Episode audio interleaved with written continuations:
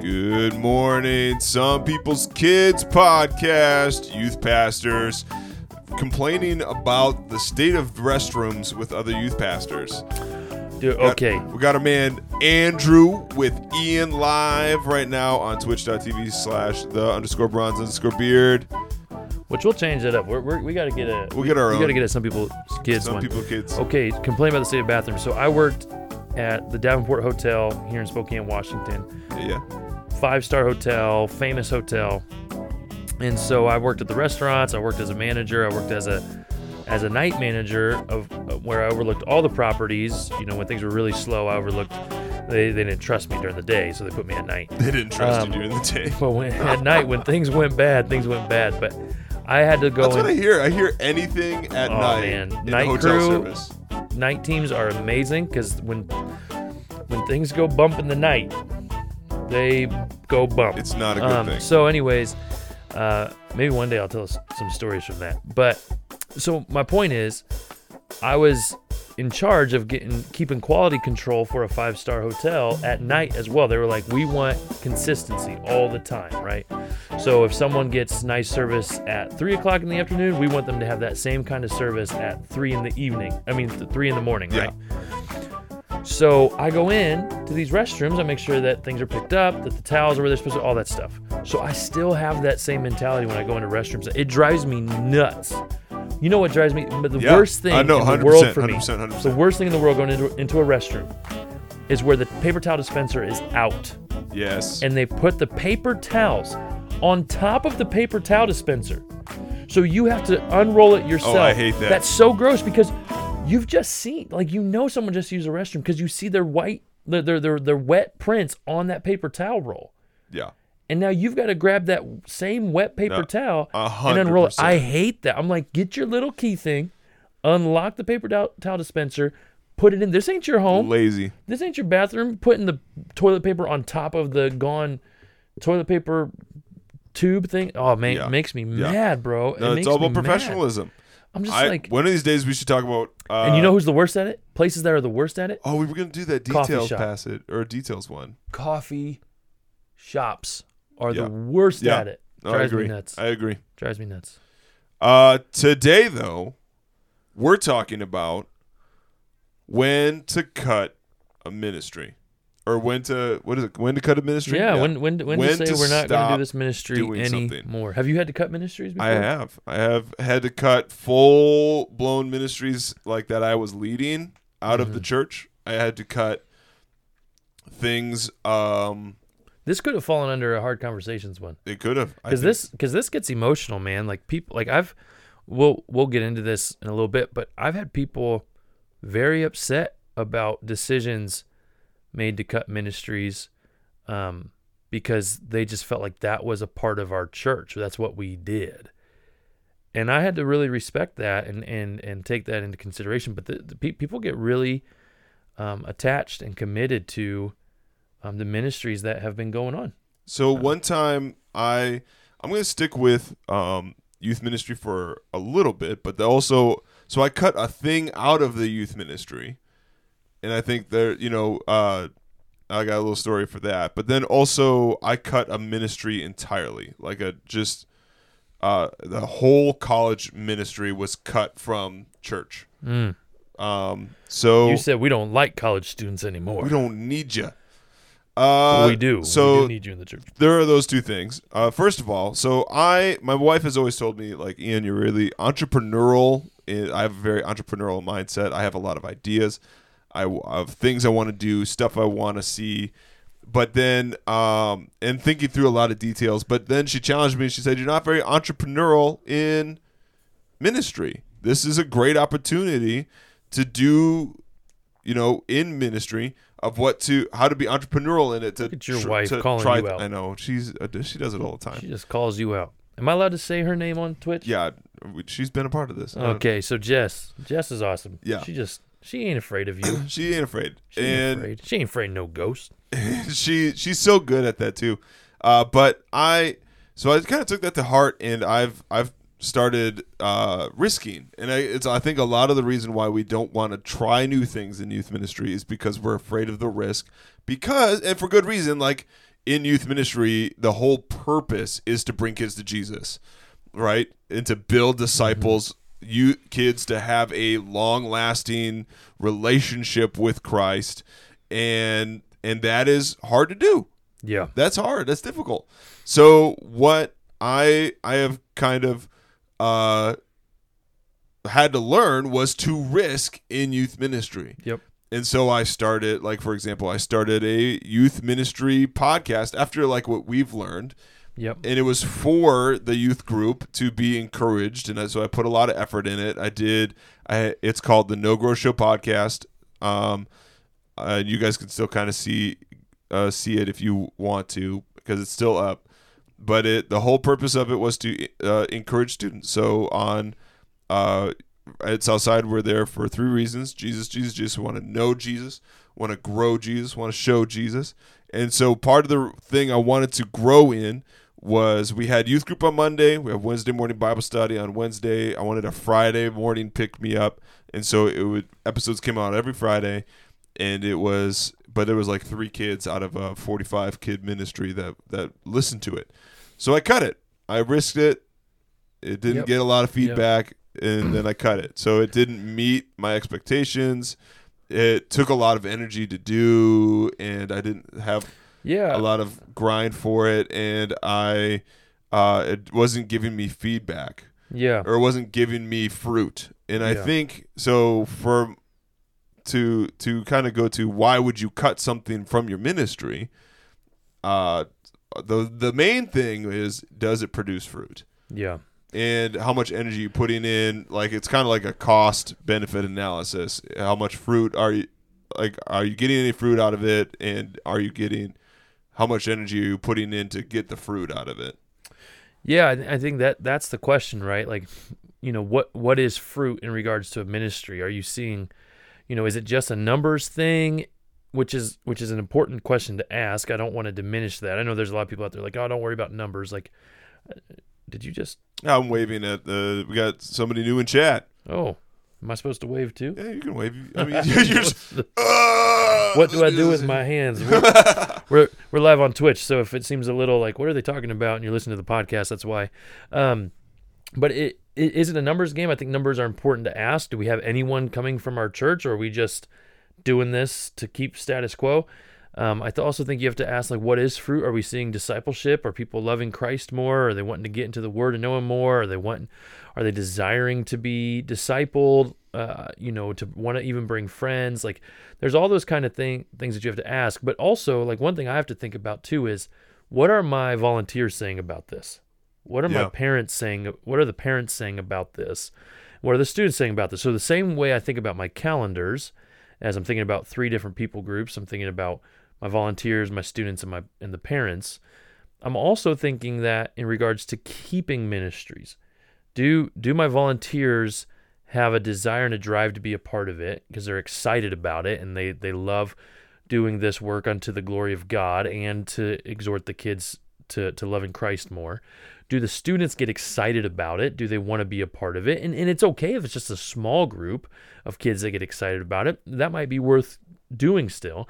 And then do the parents buy in in the sense of they maybe want to help with it or they want to take their kids to it, right? Mm. So one of the things we ended up cutting, um, I'll talk about a ministry we cut and how we replaced it, and I'll talk about a risk, talking about risks that we took this year. So uh, we used to do a uh, ministry called Camp Crush, which was for um, underprivileged kids in the neighborhood uh, at a certain school district and we would take them to a camp with a local ministry here in Spokane, and we would uh, run a camp for them.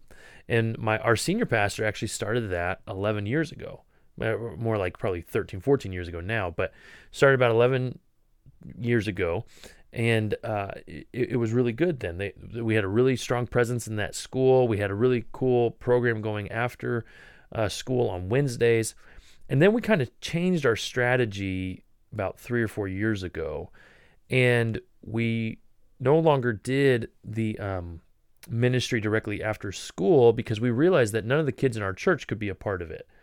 Um, and so we we ended up shifting, trying to marry those those kind of people, th- those kind of groups together, kids from the neighborhood and kids from the church, because we think that the way you keep kids and students in a church is you introduce them to the community Mm. and they fall in love. You hope that they f- build friendships and relationships within the community of God, and then they hear the gospel and they accept the gospel, and then they grow within that community, and that community helps carry them on through life. That's, that's I mean, we're all a part of a community, right? The church. So, Yeah, yeah, yeah. so you hope to see that. Well, we changed that strategy, and we recognized that that camp ministry was affected by that. And so I came to our senior pastor one one year. And I was like, "Hey, you know, this ministry that we do once a year isn't it is it's, it's a ministry that you know we get some kids to it. It's not the numbers that this camp would like to see, so we're starting to feel a little bit of pressure there, and we're not really able to meet that because we don't have the same dynamic we used to with that school anymore. And so, what if we sh- we switched to um, running a kids camp that both the kids from our church and the kids from the neighborhood, because we had actually a really good relationship with kids from the neighborhood um, in a closer proximity. So we were seeing some discipleship happening there, some relationships. It wasn't you know as big numbers wise, but we switched it. And what came out of that was COVID. Was COVID. happened, and we weren't able to Imagine. execute the going to like uh, a local camp around here with kids from the church and kids from the neighborhood because everything got shut down. Yeah. And then, and we were also going to try to do a summer camp with kids from junior and senior high. We've never done summer camps with our junior and senior high kids, um, and we were like, if we got rid, if we didn't do that ministry, got rid of is not the right way to say it. If we didn't do that ministry, we could actually do almost three different camps throughout the year and minister to uh, more kids and actually build that community and try to accomplish that Mm. strategy. But then COVID happened, and we were supposed to go on a missions trip uh, to Chicago with our senior and junior high students. Well, that got canceled because Chicago wasn't letting anyone in, and so 2020 we didn't do anything because we just everything got got shut down because of COVID. So then 2021 came along and was like, well, hey, we're going to try to go to Chicago again with our junior and senior high students, and we're going to try to do camp again. Well, camp didn't happen for our elementary age kids because of COVID stuff, and then Chicago got canceled again. But they're like, we can send you to a, to a different city. And then one of my interns, Lindsay Marsteller, who's also my sister, shout out, uh, she was like, well, what if we just did something here? Like instead of trying to go over like to another city, we're in a pretty big city here. Like, Yeah. what if we, and in our Local own mission outreach. backyard, we can be doing things. So we, th- what came out of that was Crew Impact Week, where we do a lot of local ministries and serving the community here. We try to uh, involve the community, but we've also started. We, we're actually going to camp this year with our K through fifth ministries. I think it's actually third through sixth grade, but we're going with to that this year with kids from the neighborhood. People are sponsoring kids from the neighborhood, and we're actually accomplishing that mi- that mission now. So kids from our church, kids from our neighborhood are going to spend three to four days together with leaders from our church, parent, adults from our church, discipling them and building community out of that. And so we're accomplishing that now because we took a risk by saying we're not going to do this ministry anymore. That's been a part of our church for a long time. Some people uh, came to the senior pastor and me and said, I'm really struggling with you taking this ministry away. Uh, one lady let us know that she was struggling with that because she had been she had been a faithful servant to that ministry for a long time and her heart was in a good place and we said we hear you we hope Yeah. that you can um, partner with us in these ministries to come that we're going to try to do and she has and she was a huge part of our first year of impact week and i was super super thankful for her to join us. And so and and she loved it. She was like this is awesome. She was like it was really hard for me to see that camp ministry go but if this is the the alternative this is what we're doing instead she supports that. And so Mm. um you have to take that risk. Another risk we took this year is we didn't cancel the ministry. We added one. We added a ministry called Parenting Matters, navigating the teen years, and we're going. I think we're going to try to do something again in the fall of Parenting Matters, navigating the toddler or you know adolescent years or whatever. Yeah. Um, but that's been a huge success for parents to come alongside with each other and Well, go fit- through life. That fits with what uh, uh, chat member is saying. Just that change isn't necessarily bad, and I think I think a lot of people fear that change. Like we did a VBS, mm-hmm. uh, and our VBS was huge. We went from we used to have like thousands of kids uh, come to it. We had a giant tent. Um, Yeah. But then when I when I kind of took over the, Did you say thousands of kids? yeah straight up thousands. thousands Dang. and uh, but slowly over the years it's dwindled to like a couple hundred, like 500 students, Yeah. and which is still a whole lot of kids that you're trying That's to a lot, dude. But it was like it was everyone from like kindergarten all the way to junior high. Oh, gotcha. Now, and I was really struggling because I had a I have a lot going on in the summer. Yeah, So we yeah. actually, as uh, some people's kids, are going to be we're wrapping up our season two coming up um, in a few weeks. But I I was really struggling with our VBS because our VBS would we would put so much effort and we would get a bunch of kids to go to it, and none of the kids from the community would have any drastic amount of life change Yeah. and um because it was more like seeker friendly Sure. uh but uh none of the kids would come back yep. Yep. we got no kids that would would come in because they they were dropped off by their parents because their parents were like here's a here's a here's a you know a camp that you can go to that you can be a part of and i don't have to watch you for half the day Mm-hmm. and that was that was it. It was Yep. I never Yep. got these kids to come back, so I had to work with my my uh, uh, fellow church team members to figure out like is this worth doing? Now we don't even do VBS anymore. Yeah. What's that comment say? I like this That- conversation. Yeah, ukulele for worship says I like this conversation. A friend uh, was lamenting yesterday over cl- uh, closing one aspect of her ministry because a leader is mov- moving overseas. Change isn't necessarily bad. Right. And, and, and, and, and that that's a hard thing too, where if, if I'm picking up what they're saying is this ministry had to close because a leader is moving. Mhm. Right. And, and and that's the question and nobody dis- can pick it up. Yeah, is that- what I'm. I'm uh, that's kind of what. I'm picking up understanding is uh, that that's something you have to ask too is is this ministry dependent upon one person to happen Yeah, and you have to like as a church we have to ask are we okay with that so we just had to make a change for a ministry that we've that we call fun fest um, where it's a it's like a carnival for the neighborhood right we do a lot of like connecting um, ministries where it's like hey no, we want you to know we're present we want you to know that you can come here and be a part of this um, so we have a fun we have a fun fest in the summer and a fall fest in the fall obviously in the title um, that that happens No. uh, on either either on Fall Halloween fest, or the weekend of people over. Halloween. Yeah, we just knock people over. um, and so, but I recommended this year that we move Fun Fest to our Impact Week because it fits in what we're trying to accomplish during Impact Week, as well as we have the workers there. We have high school students, parents, instead of trying to add more to the schedule. And we've decided to do that. And there's been a great um, support for that because it really falls on our senior pastor to make sure that Fall Fest hap- uh, that Fun Fest happens in June. And now it doesn't solely fall on him because if he can't do it, then it most likely isn't going to happen. But now there's a whole team that's that's available that week to get that accomplished. And so, you know, for that kind of situation, it's like maybe it's healthy that you know now you have to look and go, is that a ministry we want to keep? And if we want to keep it, well, then we need to figure out a way that it's sustainable long term. That, that that's the question you always have to have have uh, have to have have to ask is is it manageable and is it sustainable? Mm, if we're going to yeah. ask someone to do this ministry, we have to know pretty much exactly what we're expecting from them. And the reason why I say, you know, we you can't always know what to expect when you run a ministry, but you need to be able to communicate to someone, this is what we expect, this is what it takes to run this. Is this manageable for you? And is it sustainable over time? One person running a ministry isn't as sustainable as if you have a team or a committee or a, a good amount of buy in that says, hey, this can carry on because our church values this a lot. Um, yeah. so, uh, ukulele for worship just saying yes, teamwork is important and what we're designed for. I like that. What we're designed for. that's we're a not- community thing, right? It's and that's so.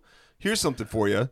Uh, I know you were on a train of thought, but I'm going to take it from you. yeah. T- Uh, uh, I, me and a buddy realized that our church did not have a college ministry, and a lot of people, as you as you know, uh, will come to the church and complain about ministries that don't exist, and then the church will go, "Oh, that's that's great. I'm glad you saw this need. Could you please help make this happen?" What's your plan to make this ministry happen? They'll be like, uh, "No, you fix it." yeah. Uh, Yeah, so yeah, me and a buddy were like, "Hey, we uh, we just came out of uh, Moody Bible Institute. We want to make this uh, you this college ministry happen, and they were like, "Great, let's let's help you out. Let's make this happen." So we started it together, and we got a great college ministry going. It was it was working pretty good, and then it took this weird turn uh, for in that weird turn. Uh, I know we're running a little over time, but uh, the for this episode uh, was was that we got so many special needs students, Hmm. and we were we were not equipped Yeah. and it it kind of made it weird only because like they would consume so much of me and the other leaders time Yep. that we couldn't minister to the other folks that were there so they stopped coming and it it was like a Uh, all of a sudden it was a special needs ministry and I was not equipped. Mm-hmm. Neither was my friend to minister to these people mm-hmm. effectively. And so the the college ministry ended up dropping off. Yeah. and and that might be something that that happens to cut people off from ministry as well just like there's literally like what do you do in that situation Yeah. Well, I mean, it sounds like there needed to be a special needs ministry. there yeah we needed just- a special needs ministry It, shows what was needed. But yeah, I think that what we're designed for, you know, I think it was uh, Moses, right? The story of Moses and his father, was it his father-in-law who was like, dude, you can't do this by yourself. You need to train up. I mean, you see the, the, the, uh, in the New Testament, there's always training up and, and uh, equipping leaders, choosing leaders to, to run ministries um, that are needed. You see that in Acts. You can read that in Acts a lot. And so that's a great note to end on. Of if you want ministries to be sustained and you don't want to cut them, then train people up to run them. If not, if you don't have anyone to run it, it might be time to let go of that ministry. And that's that's something you have to shepherd your your church through, shepherd your team through, even sometimes your students through. Um, to because people get connected to those ministries, they have memories and and their their feelings and their It um, changes heart. mind, their hearts. heart. They just devote their time to it. So you just got to ask those hard questions and um, and be willing to follow the Lord's leading in that. guys this is some people's kids youth pastors complaining about the state of bathrooms with other youth pastors Dang, take care Ian of those bathrooms, Andrew, bro. I know. Just don't. Just an air freshener would go a long way, or eat healthy so that it doesn't smell so Yeah, bad. but don't come into my house's bathroom because uh, I be don't nope don't. we'll see you guys for the next episode coming out soon. And thank you for Twitch chat for hanging out with us. And we'll see you guys next time on Some People's Kids.